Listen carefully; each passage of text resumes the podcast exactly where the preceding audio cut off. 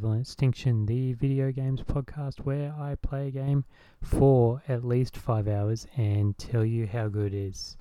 I'm your host Adam, and today we delve into the Bionis and Mechonis with Xenoblade Chronicles Definitive Edition.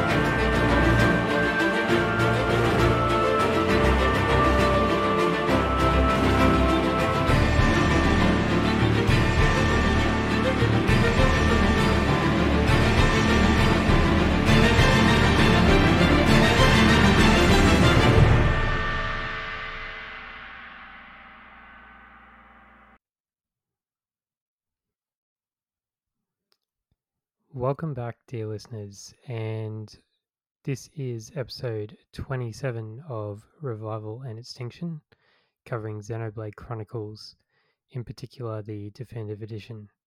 However, before we get into that, I'd like to welcome Revival and Extinction's very first guest, Adam from The Good, the Bad, and the Backlog. How are you? I'm very well. Thank you, Adam, for having me on your show. this will not get confusing at all. no, no. We'll we'll work through it. Yeah, no problem. Uh, I'll be Adam number two. You can be Adam number one since this is your show. Sounds great. So, for people that haven't heard of you before, do you just want to tell us a little bit about yourself and what you do? Sure. And where we can find you? All right. So, uh, obviously, my name is also Adam, and I'm from the Good, the Bad, and the Backlog podcast, which I host with my co host Kieran, who lives in the UK. I'm in Australia, obviously, as you can tell from my accent. So, we try to keep it like cross continental. Um, but basically, the show is just about playing games from our backlog, um, talking about them, having a fun time, and cracking a few jokes. So, yeah, that's me.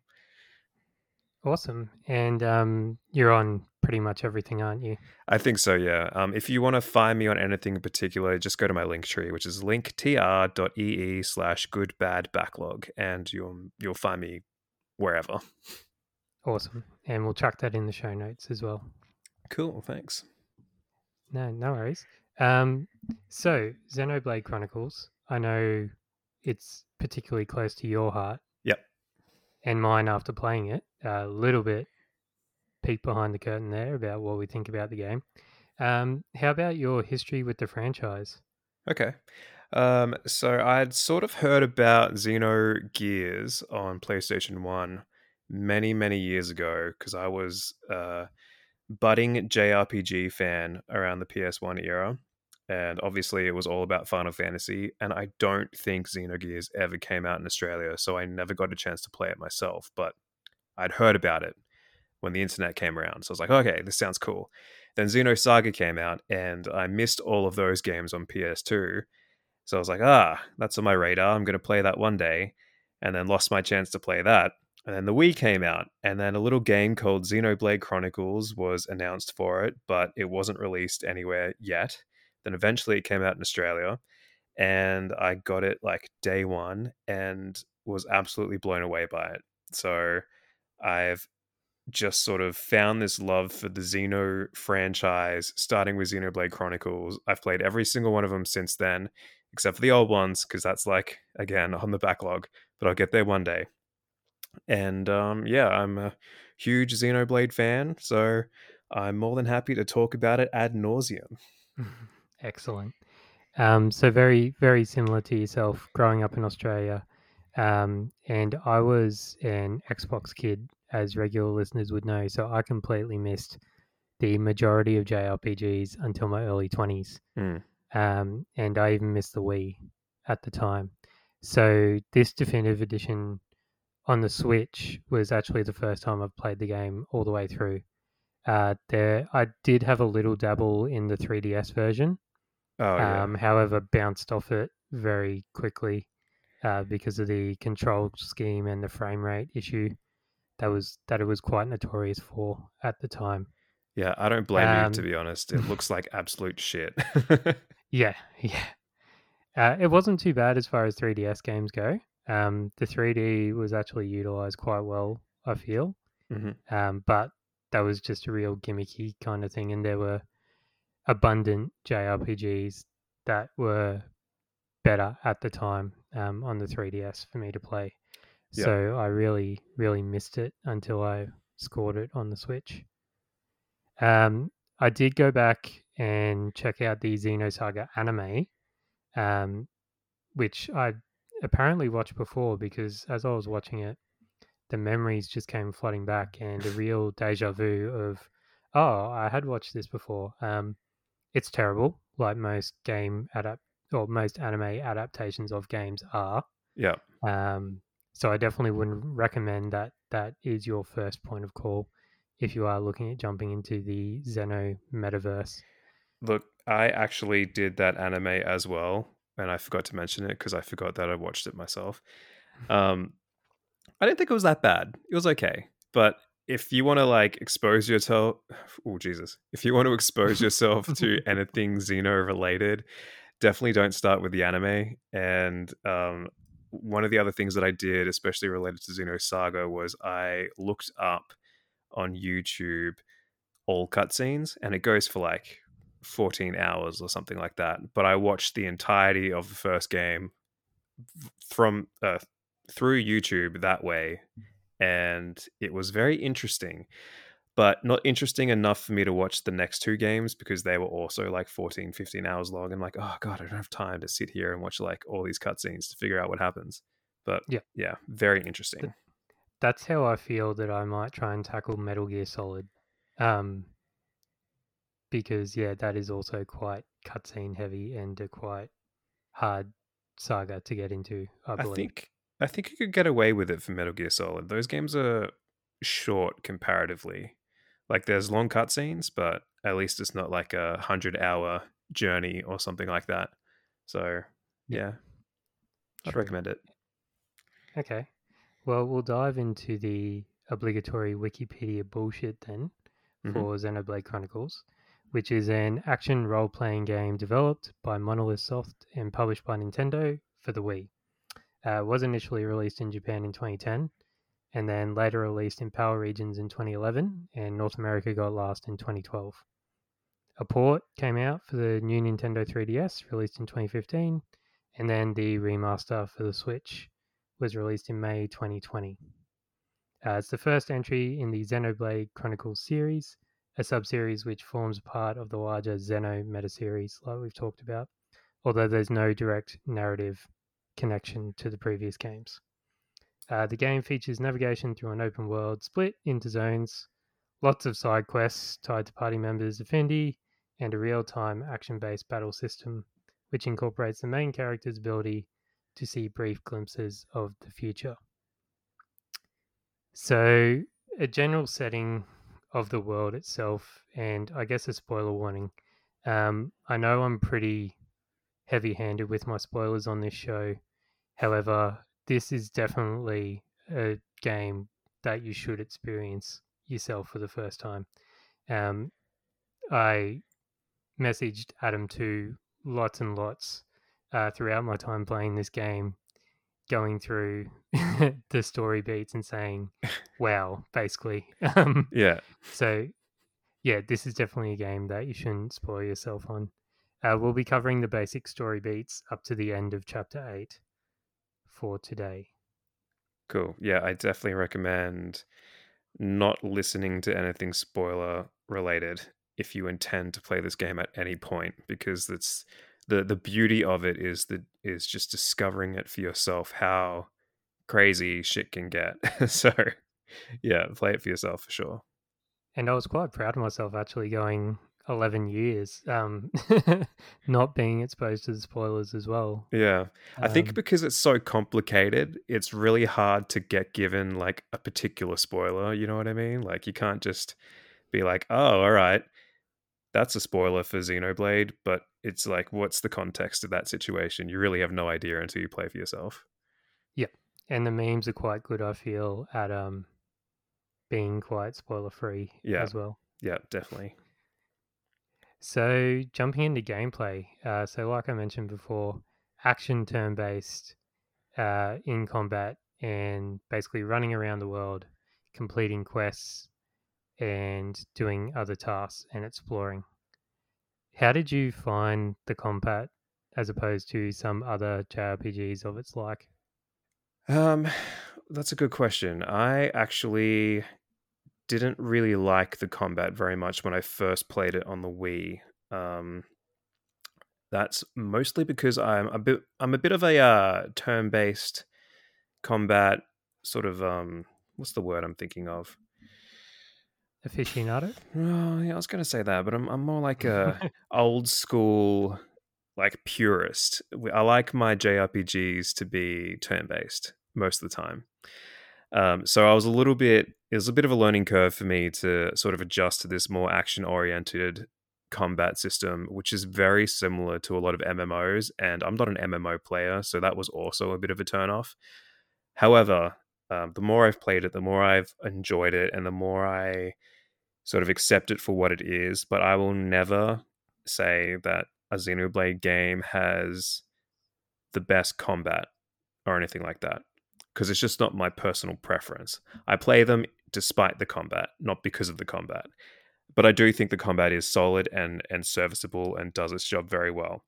It's just got this whole thing about like auto attacking, like your character auto attacks its basic attack automatically. Like you don't press any buttons or input for that. And I hate that that kind of control is taken away from you. Like the most control that you get in combat is by selecting arts or skills and abilities when the cooldown has refreshed itself or whatever. So that's how you interact with the combat itself. And yeah, it wasn't really to my taste in the beginning. I've come to accept how it is now. So that's fine. But yeah, what about you? How did you feel about it? Yeah, I'm very much the same, but on the opposite side of the spectrum. So I'm very much a action RPG player. Ah, Um, so I prefer to not have much break in between. Um, growing up, my big influences were like DMC and then as I got older, Bayonetta and those type of uh, games. Yeah. Uh, so holding back and not being able to press a button 50 times and have 50 things happen was quite frustrating initially. Mm. Um, like you said, the auto attack can be quite, I guess, daunting um, in a way. And until you really get your head around the repertoire of how to use the skills and different arts properly, uh, it can be quite difficult. I found, at least initially. Um, and then as I moved through the game, quite the opposite happened. I found combat a bit too easy. Um, I found myself getting into the real kind of systematic, just doing the same thing over and over and over, uh, using the the topple kind of method to move through move through enemies and do a real rinse and repeat. Yeah. Um, however, at no time did I really find it boring and have to like turn off the game and just say, "Oh no, look, I've had had enough for today." Um, so I found the combat overall therapeutic or or zen in a way, um, because, like you said uh, earlier, once you start really delving into the different arts and skills and the like, you can get a real rhythm and a real flow to a point, and that just really made the gameplay kind of flow for me throughout. Yeah, I think I agree. Um, the the thing that you brought up about the um, the topple combos and stuff like that, I totally agree that like once once you get that sort of rhythm going of um, and for people listening who don't understand, there's there are these sort of afflictions you can kind of put on the enemies or status effects basically, which is like break, topple, launch, uh, and smash. There's a couple. I think there's one more, which is like burst, maybe. Um, but either way, this is like a combo that you have to do in a particular order, and very specific skills to specific characters can afflict these uh, kind of like status effects or conditions onto an enemy. So once you get the characters in your party who can do that, you're basically just doing the same combo almost every single battle, especially every boss battle. You're always trying to break their defense, topple them, which means they're like f- fallen over, they're paralyzed briefly. Then you launch them, which means like you get them aerial, like up in the air, and then you smash them, which is like a like a volleyball spike where you like hit them down to the ground, and then that's like a completed combo which does massive damage. So once you start on that rhythm, you keep going and going and going, and then it's almost every single battle that you're doing that. So I do wish that there was a little bit more variety in the kind of combos that you can do. And this and this is a complaint that I have across basically the entire franchise is it's always like that. I wish there was like different variations. But despite that, like I like I said, I, I found the combat serviceable and it did its job. So, you know, good enough. Yeah. And I found the leveling system for the skills in itself uh, pretty pretty good overall. Um, Mm. By in number one at least, it's through purchase of the skill books, and I felt like they did, and those skill books were kind of linked to vendors in areas. So whilst you could grind and level up um, throughout an area, you couldn't like power level yourself with your skills um, because those books and vendors would only unlock once you reached a certain point in the story, uh, which I find really good in some ways and bad in others, um, mainly because I'm time poor and I prefer to power level so I can just breathe through a game potentially. Mm. Um, but I feel like for the for the average JRPG player who probably has more time on their hands than me, having it gated, the progress gated that way is quite good for the player and provides more of a challenge throughout. Yeah. It's interesting that you say how time poor you are because I'm curious to find out what your final playtime was for this. Uh, it ended up being 62 hours, including the DLC. Okay, that's not too bad. That's not too bad. For all things considered, like when someone tells me they're time poor and they're just like getting through games, I'm expecting them to not engage in any side contact content whatsoever and just blaze through it. And I really feel like Xenoblade as a franchise shines when you're not under a time crunch. Like It's really about taking your time, exploring, and kind of doing it at your leisure. And uh, my final time, I think, was 75 hours. And that's short for me for a Xenoblade game because I had already previously played, obviously, the Wii version. So I kind of knew it inside out already. I was like, okay, I know exactly what I want to engage in and what I don't want to engage in. So I'm just going to play it at my leisure. And it was under 100 hours, unlike every other game that I played in Xenoblade.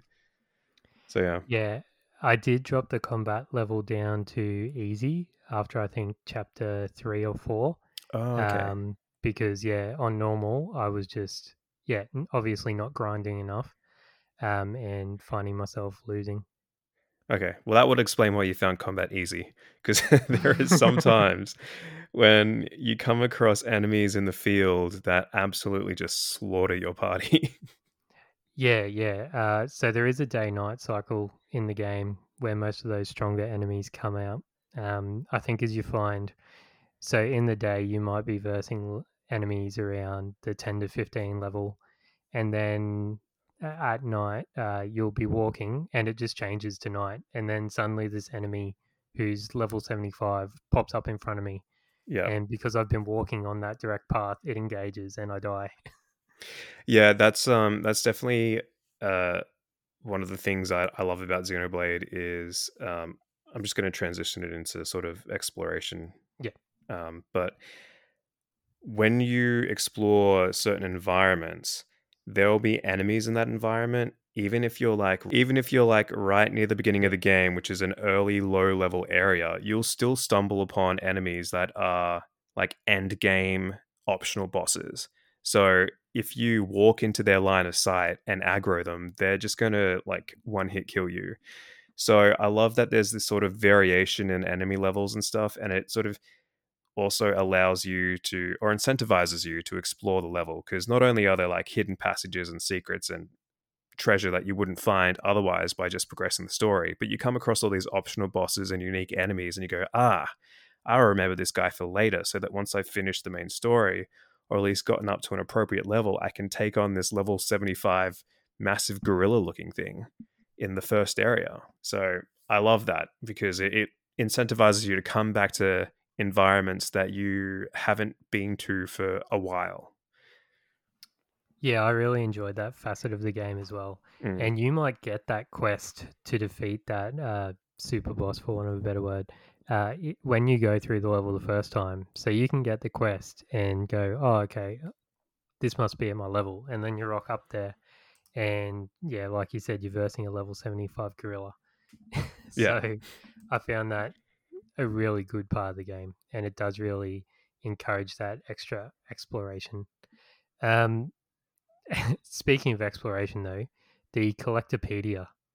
Oh, um, yes. so in each area, uh, there are a number of collectibles as well as side quests that you can engage in. Um, so the Collectopedia had bugs, minerals, secret items, fruits, vegetables, and maybe one other type. That was one of the chances to, I guess, 100% the game. Uh, there would be about two or three from each item item type in each area, and these were shown by glowing glowing dots on the map that were randomly generated into one of these one of these types of things. Um, I started out really gung ho with it, going, "Oh, yep, I'm gonna 100% this Collectopedia. And then I got about three or four or five levels in, and I'm like, some of these things just aren't fucking spawning. What do I do? um, however, the the definitive edition does kind of help you cheat that by a um, a newly added area called the Nopon Challenges, I believe. Mm-hmm. Um, and once you clear a certain part of the storyline, you can go back and purchase the items missing from the Collectopedia for gold. Uh, but in the first instance, it was definitely very frustrating. Yeah, look, uh, in the Wii game, it was not nearly as uh, good or generous as it is in the Switch version. So like still the Switch version, there's a lot of RNG involved in whether or not you're going to pick up that last rare piece of whatever item is in that area. And that can be frustrating, but when I played it on the Switch, I'm like, okay, I know what I've I'm going to expect out of the Collectopedia, and I'm not going to actively try and fulfill every slot. I'm just going to pick up every single orb I see on the way to my destination, and when I'm doing side quests or grinding or whatever, I'll just pick up everything I can see. And I got most of everything. And I will say it is usually worth trying to get you know f- fill these little slots up because once you do that you unlock things like um, i think it's mostly all gems so gems that you like equip your character to give you special bonuses um, correct me if i'm wrong i think it's just gems isn't it? Uh yes. Yeah, Yeah. gems. Yeah. Yeah. So I don't know. I think there's a benefit to it especially in the lower levels like you will usually get a gem which is something that you probably wouldn't unlock for another couple dozen hours in the game. So it's kind of like high high enough level to warrant trying to complete it early, but still completely unnecessary and you really don't need to do it unless you want to. But it gave me that dopamine rush of like uh ticking off a checklist sort of thing. So I'm very task oriented. Every day I write a to-do list on my fridge of what chores I have to do and I tick them off throughout the day. So as you can imagine, doing a collectopedia is right up my alley. Yep. Yeah definitely Yep. and um did you engage with the gem crafting mechanic at all I did. I think I definitely put a lot more time in when I played it on the Wii. This time around, I was like, all right, I'm just going to look up a guide so I can get this quickly over and done with to unlock exactly what I need to unlock. And if you look it up, you'll have good combinations of which party members will be useful to generate which kind of gem that you want. So I do recommend you do that. It's not necessary, but it just makes it a little bit more time efficient if you're under a crunch. So I definitely did that. And um, the gems, they're an interesting little mechanic because it's kind of like stat boosts or it allows your character to, you know, like it boosts their attack or maybe it um, reduces their cooldown or something like that. And you can use them to make different builds of your character, but they're not nearly as versatile as you would find in sort of other JRPGs. But I think they're versatile just enough to warrant their existence. Oh, most definitely. Um, I think I stumbled on an XP level two gem, Yep. which doubled the amount of XP that I was receiving throughout uh, the game, and I got that pretty. I was pretty lucky enough to get that early on, um, so that also helped with the grinding aspect for myself. Yep. Um, speaking of items, though, one thing that I cannot praise this game enough for that so many RPGs fuck up is having stats tied to armor cosmetically. So in Xenoblade Chronicles, your the way your armor looks and the stats tied to armor are completely different. Um, so you can equip armor, say let's say Gorgonite armor that has really good stats. Mhm. You can then change clothing to how your character looks in the overworld and cutscenes. And they're two completely different mechanics, which I just can't praise the game enough for. Yeah. Um, there's nothing worse than having to wear an iron bikini because it has plus 600 defense. You know what I mean? You want Yeah. you want to have cool looking armor as well as having good stats, and that's what the game separates in such a good way. Yeah, you don't want your character to appear in cutscenes looking like they they've just fallen into a wardrobe and got random bits of clothes on each body part. Like you want them to look like they've got a finished final outfit. Whereas like in a lot of games that show armor, it's like, oh, I've got like a, a big metal helmet, and then I've got a, a light robe and a bikini bottom. you know, it's just like knee high fuck me boots. You know, it's just something that doesn't look right. But yeah, I like that you can change the cosmetic appearance of your armor to be whatever set that you have or whatever set that you want them to look like. So that's a great touch. Although that being said, some of the armors far out. They just looked so out there Yeah. and so ill fitting on some of the characters.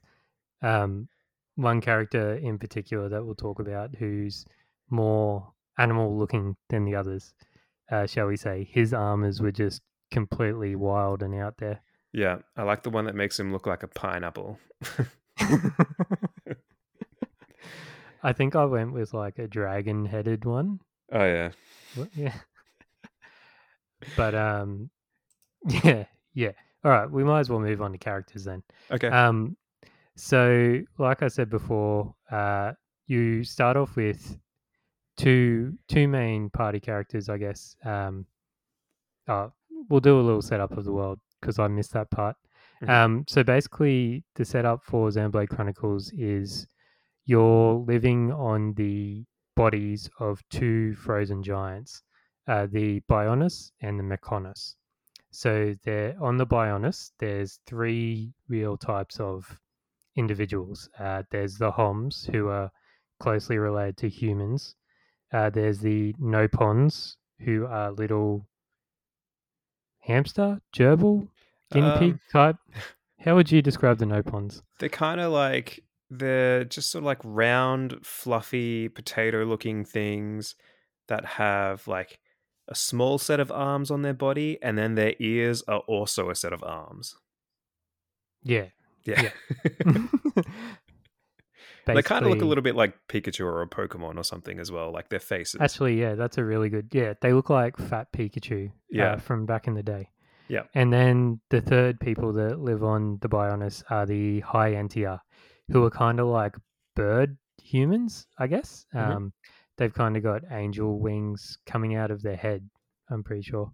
Yep. Well, they're back. Yeah. Um, and they live on the Bionis, and there's been a perpetual war for thousands of years of the people on the other god, which is the Mechonis, and they're basically giant mechs, like their names say.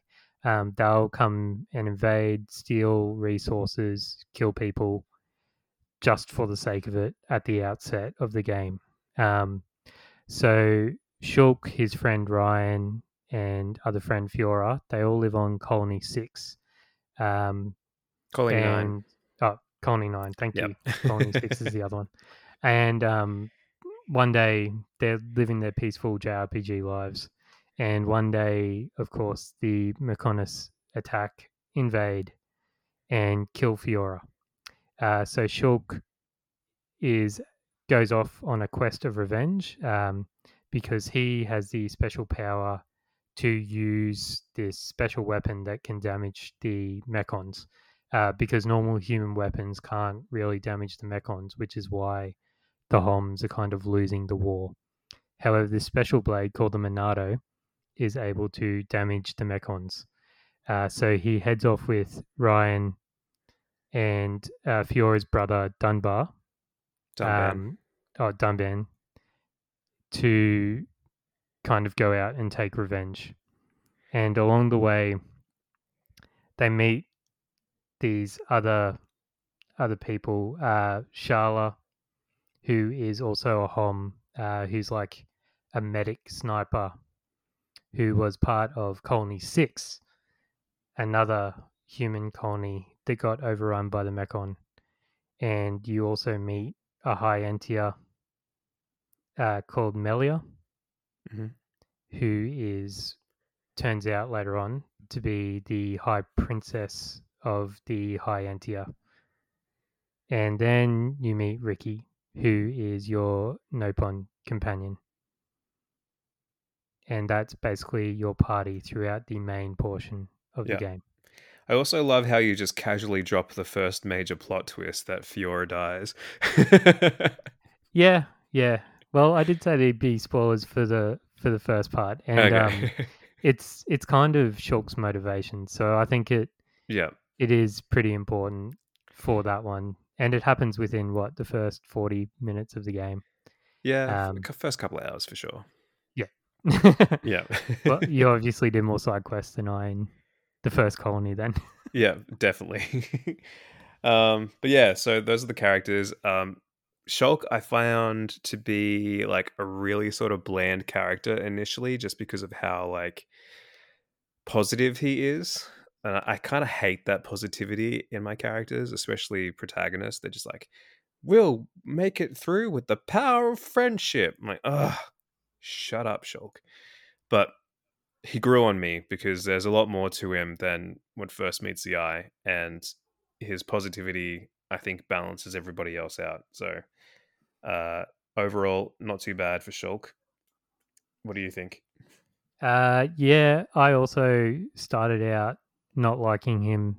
I then started liking him when he went on the revenge kind of warpath, Yeah, but that kind of fizzled out really quickly. Um, and then I started disliking him again. However, by the end of the game and just all the trials that he kind of goes through to grow him as the hero, I guess, um, I ended up liking him by the end of the game. yeah, And he's quite versatile in a gameplay sense, as as all characters are, like you mentioned earlier. Um, but the Monado is bloody cool to use. yeah. I I was kind of in two minds about the Monado. So it's sort of like this game's version of kind of like you know Link's um, Master Sword or uh, what's another iconic sword like um, Uh, like Cloud's yeah. sword. yeah, Yeah. Cloud's Buster Sword. Yeah, I'm. I was kind of in two minds about what I think of the design. I think it kind of looks a bit uh, lame, to be honest. but I mean, I like the idea and the concept of it. Let's just say I won't be getting any tattoos of a Monado at any point anytime soon because I just don't think it's visually very appealing. It kind of looks like a kid's toy. Yeah, that's fair. Um, yeah, yeah. I definitely felt the same. Um, yeah, and it's a shame you can't. Like, I understand for plot reasons why you can't really change Shulk using the Monado, but you can go Yeah. through the game without having Shulk in the party, if I'm correct. Um, yeah, yeah. You can you can definitely change out characters, so I love it, that as it well. boggled me that you can just let Shulk use another weapon if you can just cut him out of the party entirely. Um, yeah. but you know, uh, Did you end up using anybody else as a main character? uh yes, Dunbar. and who was that? Yeah, Dunban. Dunban. I'll just re-edit Dunban. Okay. Okay.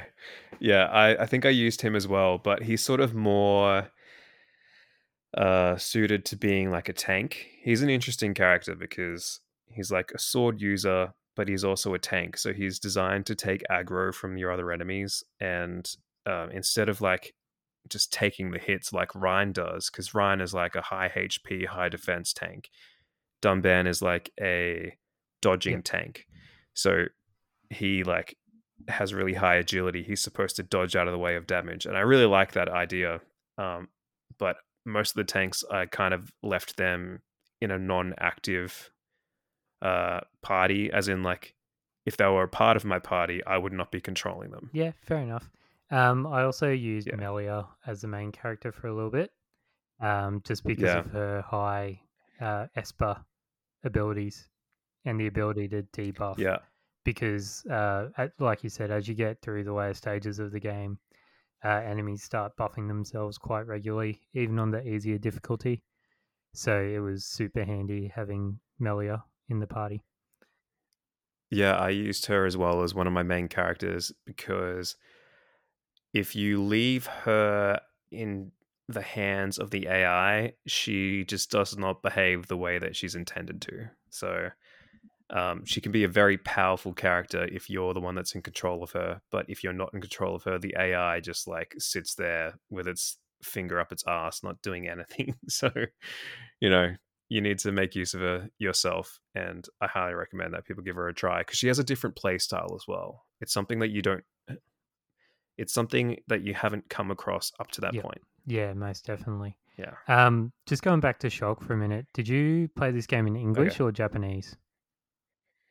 Oh, English? English. I Okay. think the Wii version was all English. I Oh, don't think there was any. Japanese available. Yeah, very interesting. Yeah. So the Switch version, I believe, has the option to change to Japanese, but because I've played the first iteration of it in English, I had to play it again in English.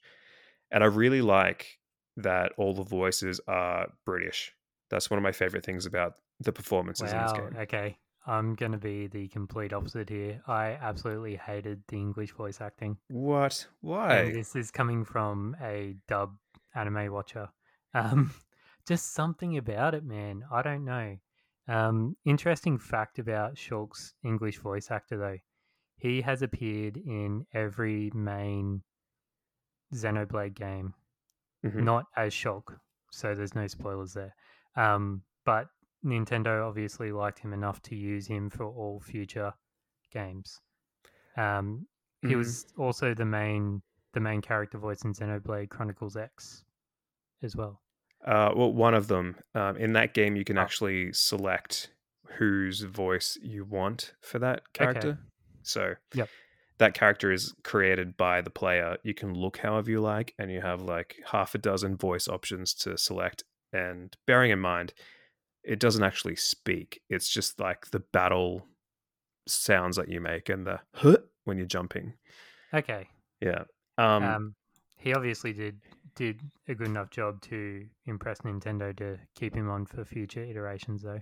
Yeah, I think he's Um, probably under contract for uh, the localization at Nintendo Europe, I think it is.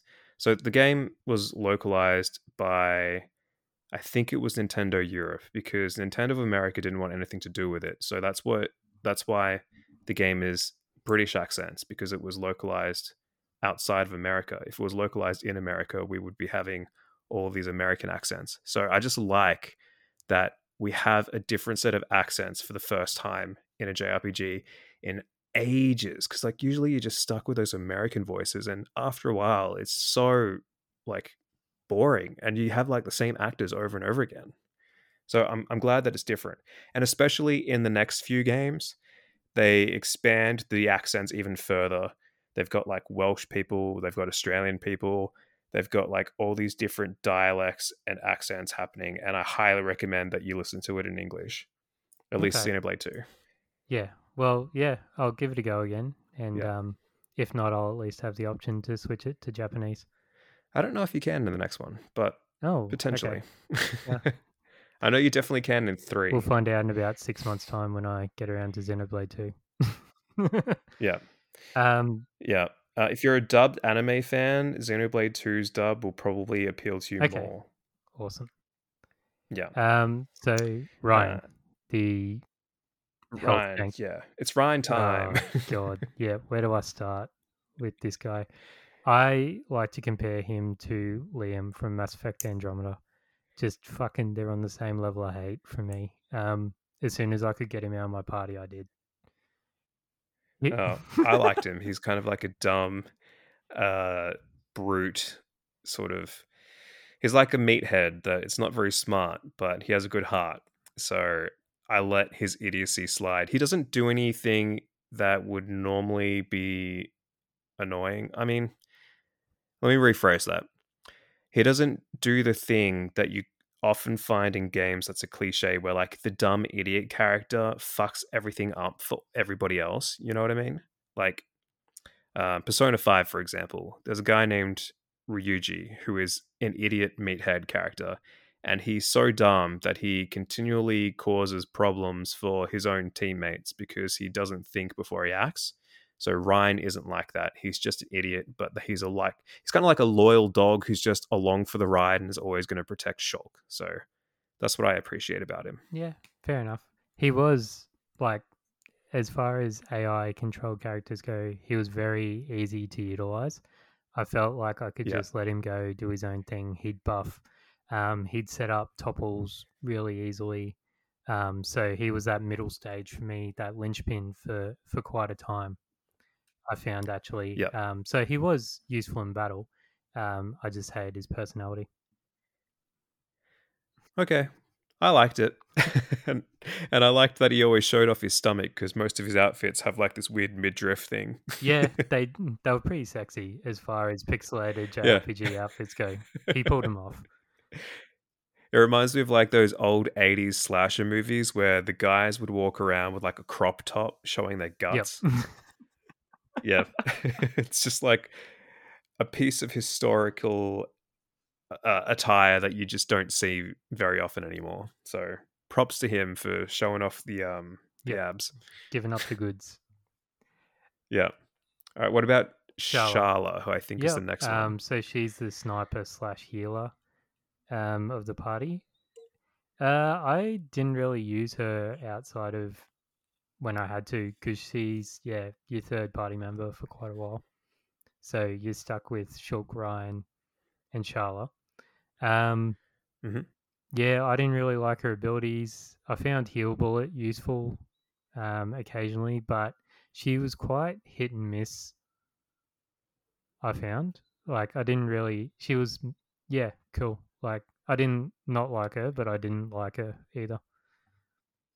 As someone, uh, you mean controlling her or just leaving her in your party? Um, oh, just leaving her in a party. Like she was fine. Nothing Okay. stand out, but nothing terrible either. Yeah.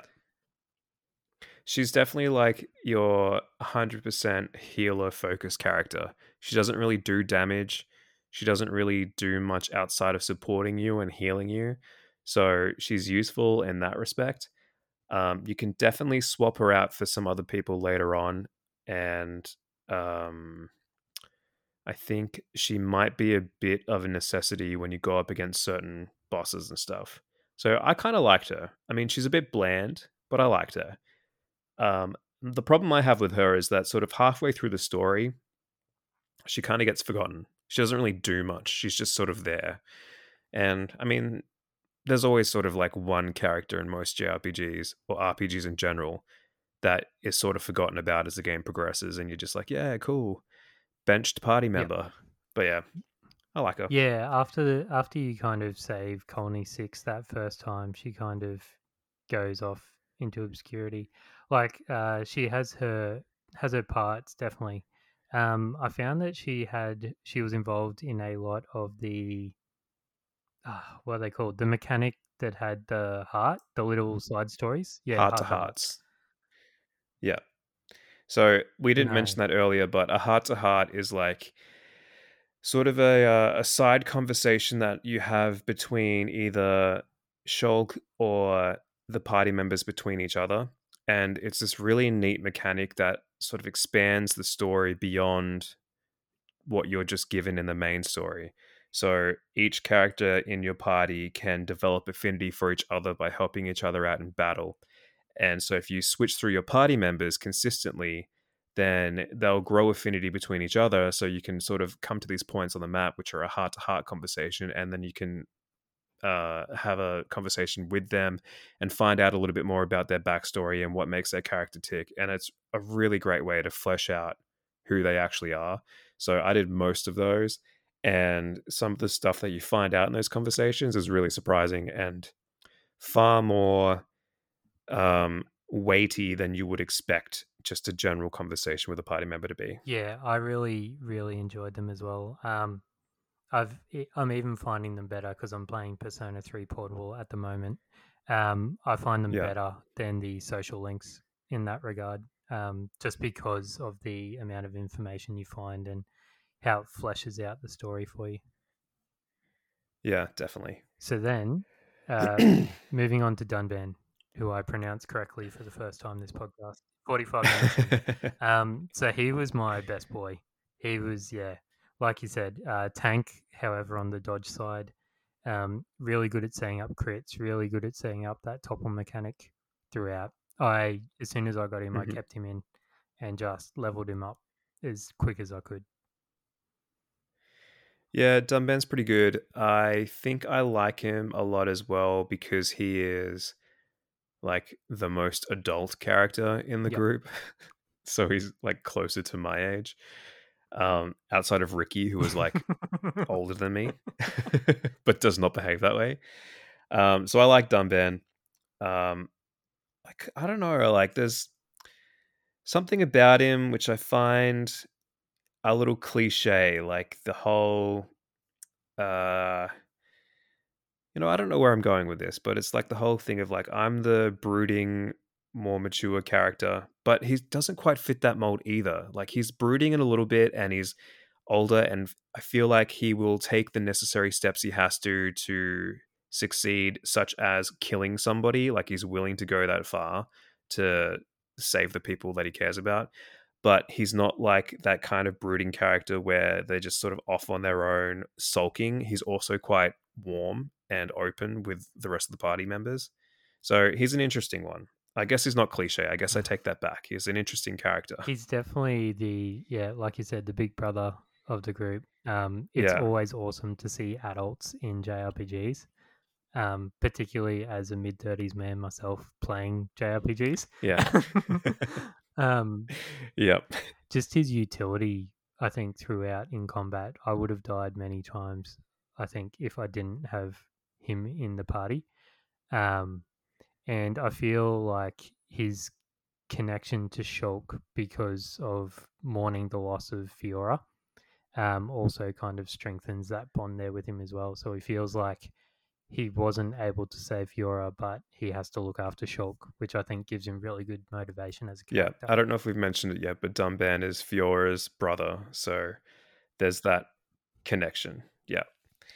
Um, and then I like that with Fiora out of the picture, Dunban and Shulk start up a relationship, and then at the end of the game, they fuck. They don't really. I'm just making that up.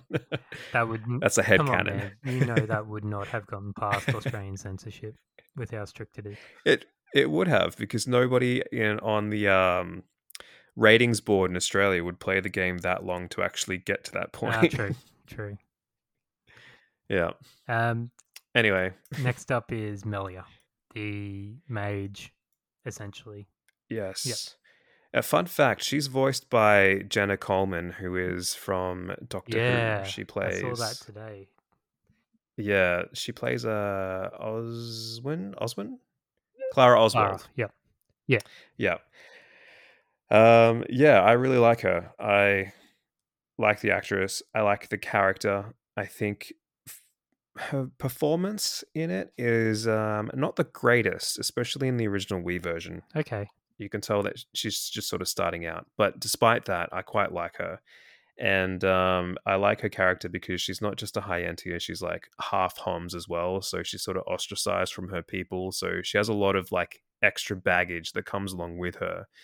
And I'm sure we'll probably talk about it later, but her story doesn't get fully uh, wrapped up in the main story. So she's quite an integral part of the um, what what you call it? It's an epilogue, prologue, No, epilogue. epilogue. Yeah, the um, Future connected. that's it. Future connected uh, side story thing at the end.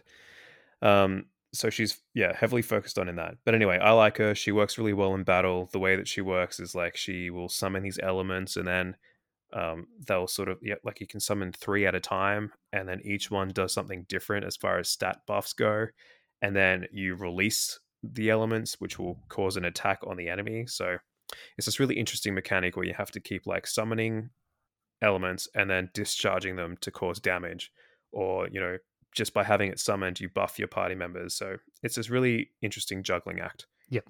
Yeah, I always love a good summoner. Um, even though she Mm. isn't a summoner in the conventional sense here, um, they're really powerful uh, and just really good to be able to utilize throughout. So she was in my party for quite a long time, and it wasn't until we got this last party member uh, that we're going to talk about today in that I kind of like I was running with Shulk, uh, Dunban, and Melia for quite a, quite a while, and Mm. then we met Riki. so Riki Yeah. is the Nippon character. Um, Not oh. Nippon, far out. Yeah, lots of editing. on Nippon one. is Japan. And so you go to a forest and you kind of meet the great Nippon leader, and he sends Riki with you to be because he's like their uh, spiritual warrior. Um, so this little furball Pikachu looking guy is the greatest warrior of the the Nopon clan. Um, he's hilarious. I friggin' love his banter, particularly with Ryan. Uh, through yeah. and I find they start off really antagonistic, but then he gets really endeared by Ryan by the end of the, end of the game. Mhm. Um, and just his comments and the fact he, he's a player. He's got like eight kids, Um, you go back, I thought he has like 40 kids or you, something. you go back to the tree, and all his kids come down to like say goodbye to him before you guys leave on your quest.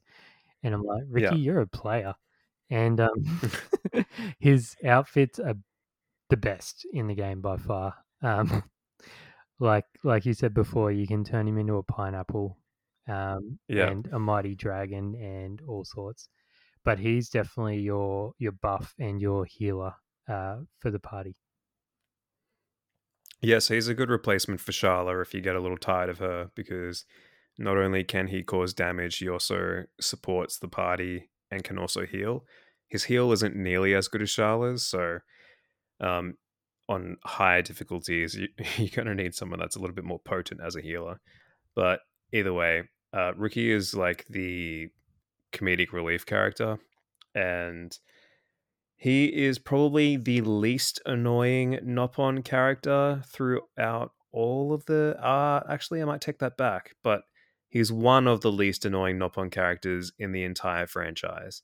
So, as the games progress, I'm sure you'll see soon enough, but Xenoblade Chronicles X, which you probably won't ever get a chance to play, but that and Xenoblade Chronicles 2 have their own Nopon characters who are so fucking annoying. They're like the low points of those games. But all around, Riki is very tolerable. Um, the Nopon in Xenoblade Chronicles 3 are pretty tolerable as well, so they're good. But anyway, I digress. Uh, I didn't really use him too much because I had sort of my own party set up. Um, there is a secret character that is after Riki, which I will not spoil. I'm sure that we won't spoil it, but they are, in very vague terms, probably the most versatile character. So you can use them to fulfill a bunch of different roles within your party and your team. So I use them the most. Um, but yeah, anyway, I like Riki. He's just uh, borders that line of being annoying sometimes. Yeah, yeah, that's fair. Um, the only reason I kept him in was he seemed to have really good synergy, and I think he also had a buff that gave you double XP during the day. Oh, okay. So I was all about the XP gain. Um, so that's why I kept him in the majority of the time. Should have done more side quests. You would have leveled up even faster. Yeah, I got really over side quests after 40 or so hours. Um, there's a lot. Um, although a good thing about them was the majority of them weren't timed. So you Yeah. could go back to them at your leisure.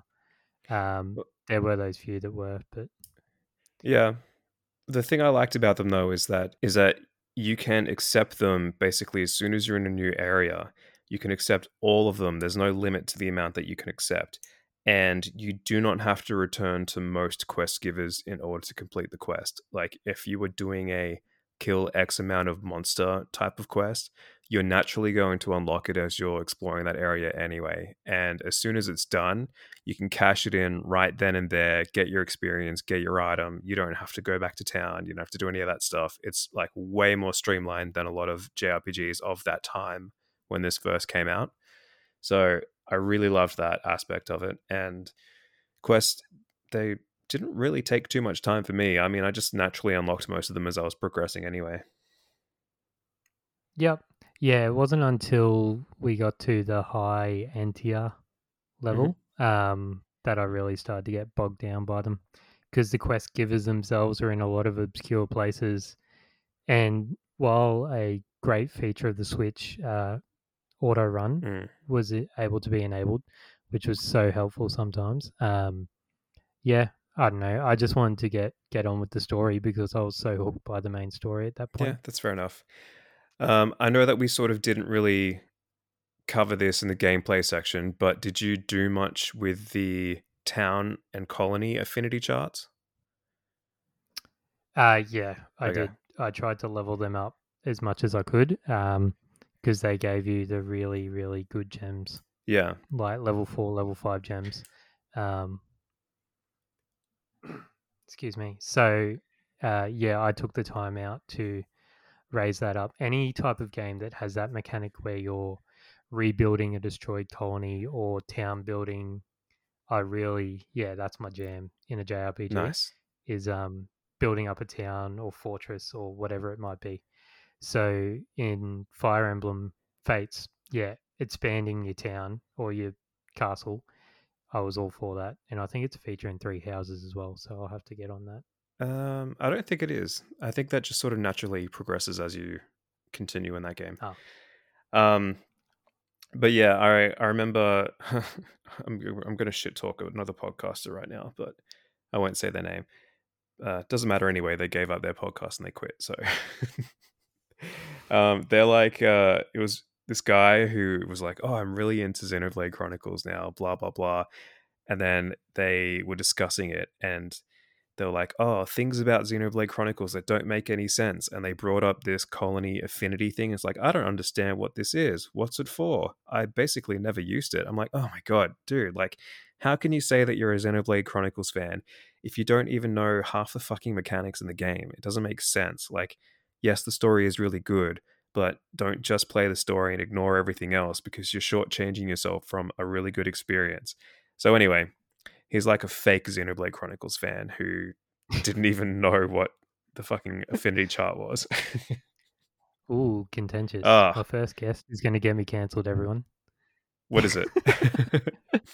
who's who's your guess? No. Um, but yeah, any type of town building mechanic I'm all Yeah. in for. So that was definitely something I put the extra time into. Yeah, I think And I think you could also buy shops. Yeah, you could. You could. More shops would start appearing as you leveled up the town. Yep. And that also helped with your collectopedia as well, because there was a shop there that you could buy collectopedia items from. Yeah, it's actually surprisingly in depth. Um, the Colony Six re- rebuilding aspect of it, like there is way more to it than just funneling in gold to restore the town. Like there are massive like quest chains that are involved with this town that take up quite a lot of time, but reveal some really interesting things. So if you ever get a chance to like go back to it and explore it a little bit more, um, it's well worth it. Like it's well worth the time investment. It's not just like this little side thing that you can dabble in if you want to, and it doesn't. It's not going to have a payoff. It definitely has a payoff. Yeah, most definitely. Anyway, Um, what do you think of the graphics, oh, both in the Wii version to the Switch, okay. Well, the comparably? the Wii version is very much like the perfect example of what an art style can do above actual graphic quality. So, um, with the caveat that I, I don't like the character models very much, and I don't think anyone really does. I think it's sort of a product of its time, but looks a bit too much P- PS1 for me. Uh, but the environments, just the fact that they were able to do all these really amazing and visually pleasing things on a system that can't even do high definition is jaw dropping. And I love the art, the art style, the environmental design. Whoever worked on the environments in the Wii version is a genius. And they have translated that very, very well into the Switch. There's still a little bit where you can see, like, especially in sort of Satorl Marsh, where you look at these glowing trees and stuff, and you're like, mm, that looks a bit low res. That looks a bit Wii ish. But other than that, the translation from Wii to Switch has been very, very smooth. And I like what they've done with this new anime sort of art style, which is more in line with Xenoblade Chronicles 2. Really appreciate what they've done to update it. And I think it looks great. I think it looks really, really good. And it looks good whether you're playing it docked or handheld. So, um, yeah, you can't go wrong either way. Yeah, I definitely second that. Um, I played the majority of this handheld, and I didn't see much difference when I went to docked, which in itself was fantastic. Um, And with the amount of stuff that is going on at one time on the screen, sometimes um, with the amount of sword swinging and arts lighting up and skills being used, there was never any frame rate drops. So I can really appreciate how well done and how well remastered it was uh, for the Switch. Yeah. I know Switch Switch normally cops a lot of shit for its graphics, but not in not in this case at Oh.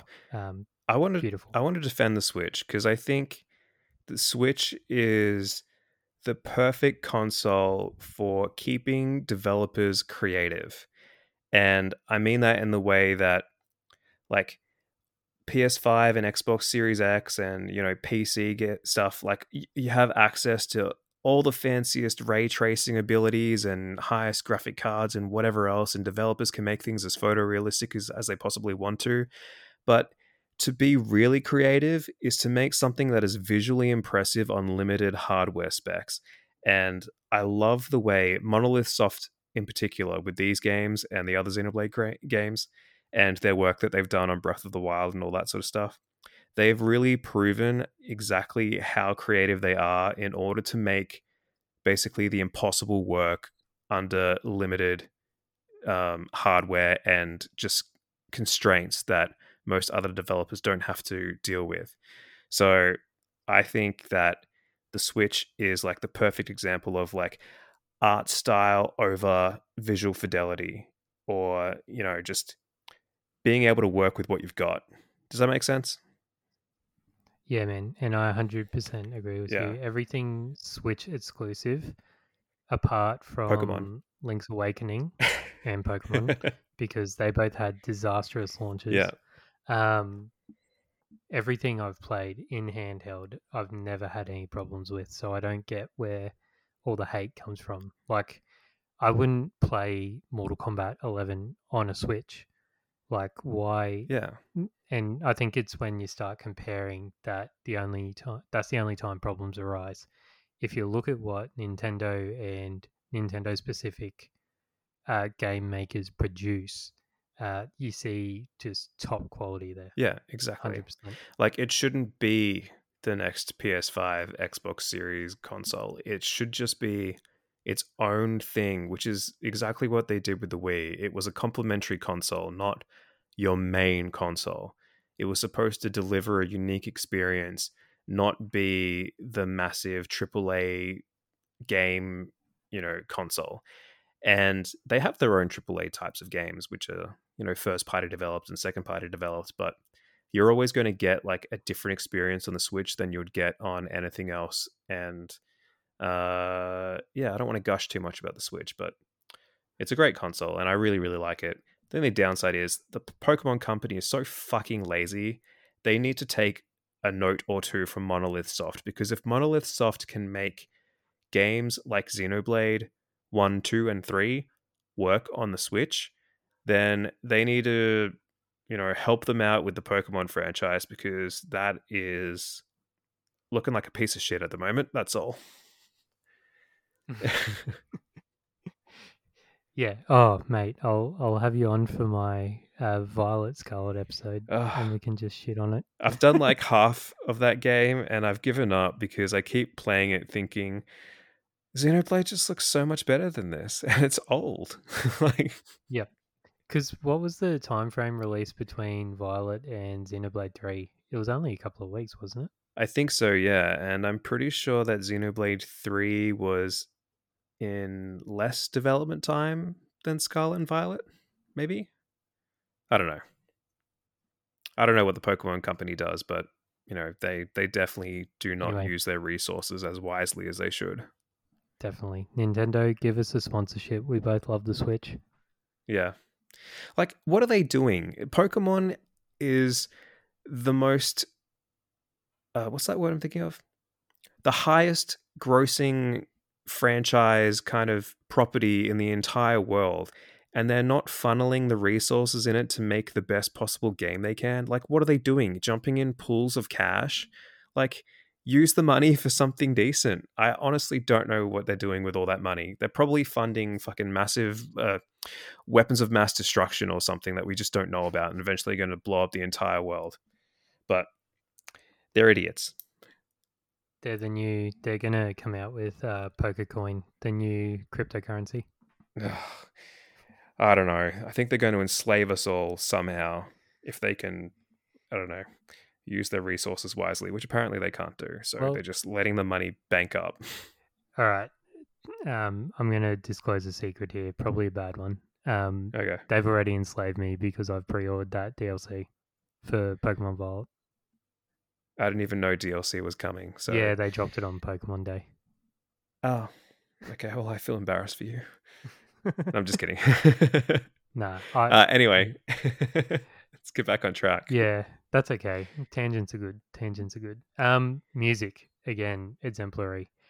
About six Yes. different composers, six or seven. I'm going to butcher their names. Uh, Minami Kyoto, Ace Plus, Tamori Kudo, Hiroyo Chico, Yamanaka, Kenji Hiramatsu, Yoku Shimamura, and Yasunori Mitsuda. Um, so I don't know who did what on this in the sound design, um, but the sounds overall were just exemplary. Um, I didn't get bored with the combat music, and in any JRPG that's over 20 hours, that is amazing to say Yeah.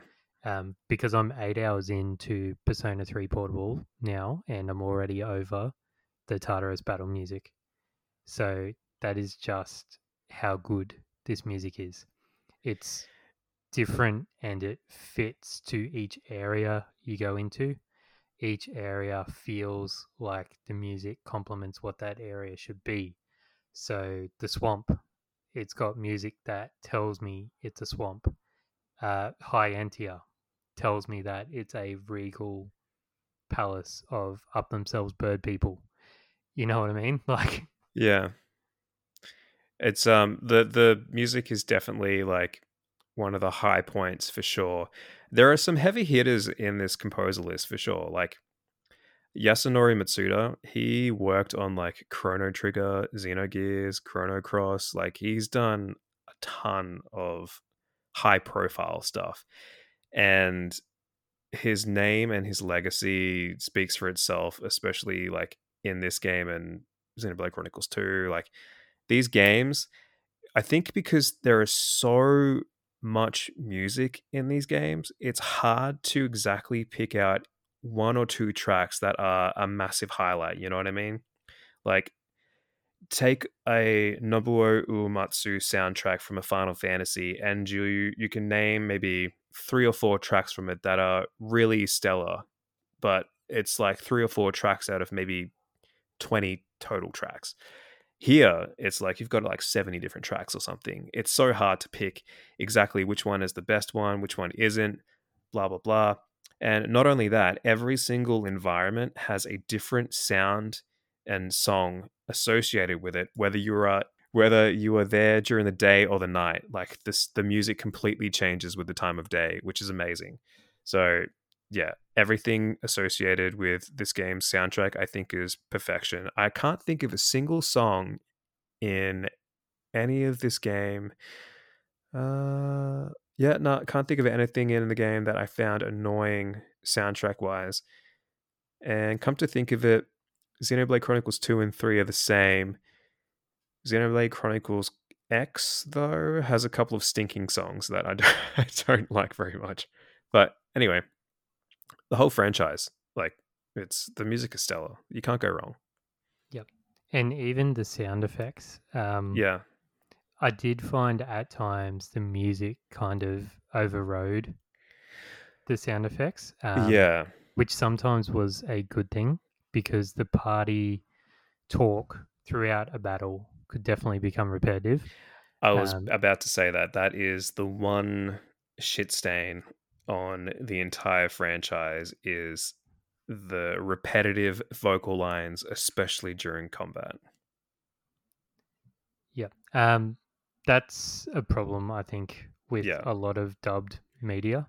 Um, voice actors don't get paid very well, and they tend to use the same lines over and over again where they can to try and cut that cost uh, because they're essentially paying twice the money for both the Japanese and the English localization.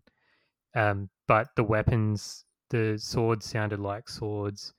Uh, the Monado made a nice zoom as it went through the air sometimes. Um, Sharla's rifle sounded like a rifle. It was Mhm. all pretty on point in terms of that. Melia's casting sounds, I don't, I didn't use her too much. Do you have anything you want to say on like the casting sounds or anything like that? Um, I mean, not particularly. That just sounds like magic. Yeah. um, but yeah, on on that vocal thing about combat, you can turn the voices off during battle, uh, which is in the options somewhere. So if it becomes a problem, definitely do that. But it's it's a problem that I've had with every single game in the franchise. It's really repetitive when it comes to battle vocal lines, and I wish they would do something about it, like patch out or patch in some new vocal lines for all of the characters would be fantastic. But it's not going to happen. Yeah, and that's pretty much it, apart from the DLC. Um, Oh yeah. without going as into spoilers, obviously, because it is set after the main game. Um. Having played both the Wii and the Switch version, obviously it wasn't in the Wii. Did you feel that this complemented the game having this in? I think so. I think ultimately it doesn't really do much that wows me. Like, um, for example, I was sort of expecting there to be some sort of massive revelation that would have knock on effects with the entire franchise. That didn't quite happen. It was a more introspective kind of character study between two of the main party members and two new characters. And it was just sort of like a more self contained experience. And it was a nice, lengthy 12 hour self contained experience that I enjoyed. And I really liked playing something new and experiencing something new, given that it's been such a long time since the original Wii version came out. So, new content is always a bonus. But if you were expecting, like me, to experience something that is on par with the main story of the main game and have the kind of massive revelations and story plot points as the main game, you would probably be a little bit disappointed. And I think I was maybe a little bit disappointed. I think ultimately I was like, oh, something like maybe something that has to do with this DLC will carry over to one of the other games. I'm sure it has a point, but as of yet, and having played three, um, nothing that happened in the DLC has had any sort of impact on anything. So that's a bit yeah, unfortunate. I had high hopes for it uh, before going into it. Um, I thought it yeah, it's called Future Connected, so I was thinking in my mind, oh, this will bridge between one and two, not knowing anything about two at this point and just having finished one. Um, so I was a little disappointed with the story overall. Um, like you like Yeah. you said though, it does close off some parts of the story. Um, so I feel like it was a welcome addition overall. I didn't notice too much difference in graphical fidelity. Um, so I'm wondering, I'm curious as to when this was actually thought of and made, or whether it was. Oh, Yeah, go on. Go on. I know. Yeah. um, so I don't think it's a bit of it's not a spoiler uh, exactly. So without context, it won't make much sense to anyone listening. But the Future Connected DLC takes place on the Bionis' shoulder, and that level had already been designed as of the Wii version of the game, but it was cut content that they didn't end up using. So when they decided to make this epilogue, they just recycled that same location that they previously had in the Wii that didn't actually make it to the main game. So yeah, that's probably why it's still, you know, very similar to how it looks That with the rest of the game. feel a little bit better about it. Um, Yeah. even though it was cut content and I like games being released as full games, um, it's good that they didn't just think it up in a way to be money hungry for selling the new version in terms of DLC. Yeah. Because, yeah, I think just just to clarify, um, I, d- I don't think that Future Connected story was planned for the Wii version. I think they just had this level Yep. left over, so they were like, okay, we've got this resource, we'll use that and put something together. So they didn't like sink a whole bunch of other ex- like extraneous resources into making a really in-depth experience. They were just like, okay, well, just expand on what we've got left over and we'll make something that will hopefully make the fans Yep. happy. 12, 12 hours more content of Xenoblade, though, is always Yeah. welcome in my books. Absolutely. So, recommendations and who is this for? Adam 2. um, okay, well, I will always recommend this game to basically anyone who has any interest in JRPGs and specifically JRPGs. I would hesitantly recommend it to people who aren't well versed in role playing games, especially Japanese ones. Um, just because it sort of has that Japanese flair to it that is sort of on the line of anime and stuff. Like you either love it or you hate it. Um, if you hate anime, if you hate kind of Japanese things in general, you may find things in here which will really irritate you. So stay away. But if you're open to the experience and you like role playing games, this is definitely the best one that was released on the Wii and one of the best that is currently available for the Switch. I don't want to say it's like the best of all time or anything like that, but there is a reason why the Xenoblade Chronicles franchise has continued on past this game. And, you know, to be perfectly honest, I didn't think it would. I never thought it would get a sequel. And it keeps surprising me by how much faith Nintendo has put in this franchise, and it keeps growing. And each game has been better and better and better. It's tried new things. It's grown as far as like mechanics and storytelling is concerned. And I highly recommend that if you are at all interested in the franchise at all, you absolutely must start with Xenoblade Chronicles Definitive Edition. It's the best place to start. Then from there, if you like it, if it's your cup of tea, continue on and keep going because it's a really great franchise and shouldn't be missed out by anyone who has a Switch and likes RPGs. Excellent. Thank you. Um, I will also highly recommend this game, um, in particular to Switch owners who like JRPGs. You are missing out um, if you don't have this on your Switch right now. Go get it. Um, I know Nintendo Yeah. doesn't really go under full price a lot, um, but find a cheap copy somewhere and play it uh, because it's a I would pay double game. the amount for it. fantastic game. Um, I was curious as well, by the way, how. Um, let me rephrase that. Did you have high hopes when you first started it? Because I, I was sort of under the impression that you were a bit hesitant about whether or not you would actually like it. Yeah, um, I was quite hesitant. Um, I love JRPGs. However, I am notoriously bad at finishing JRPGs. And I wanted this to be a Yeah. game that I would finish.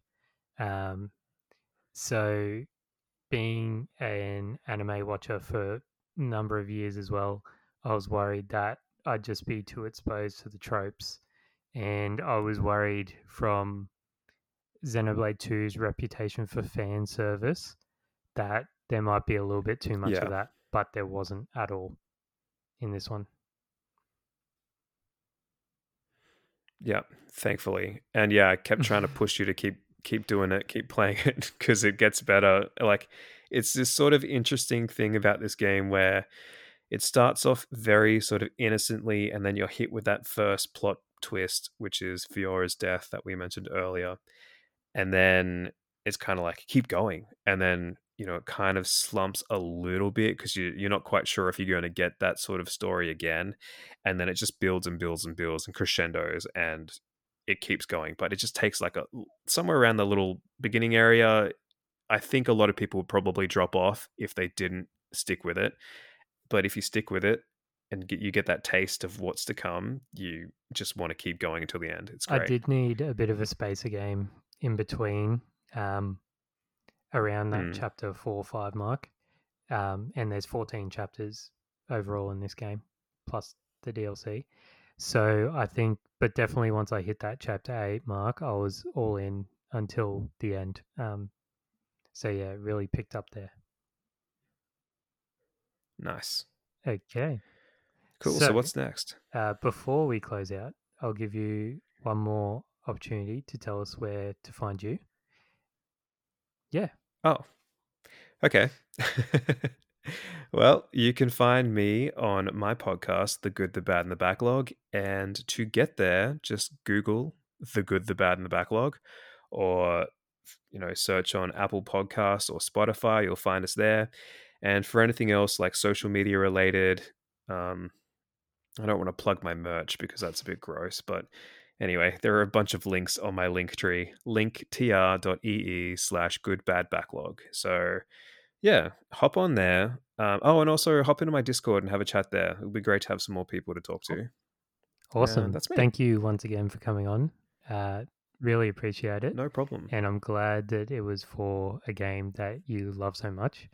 Um, I know even with one hour of time difference, this is still, it was still hard to organize this. Um, time zones suck, people.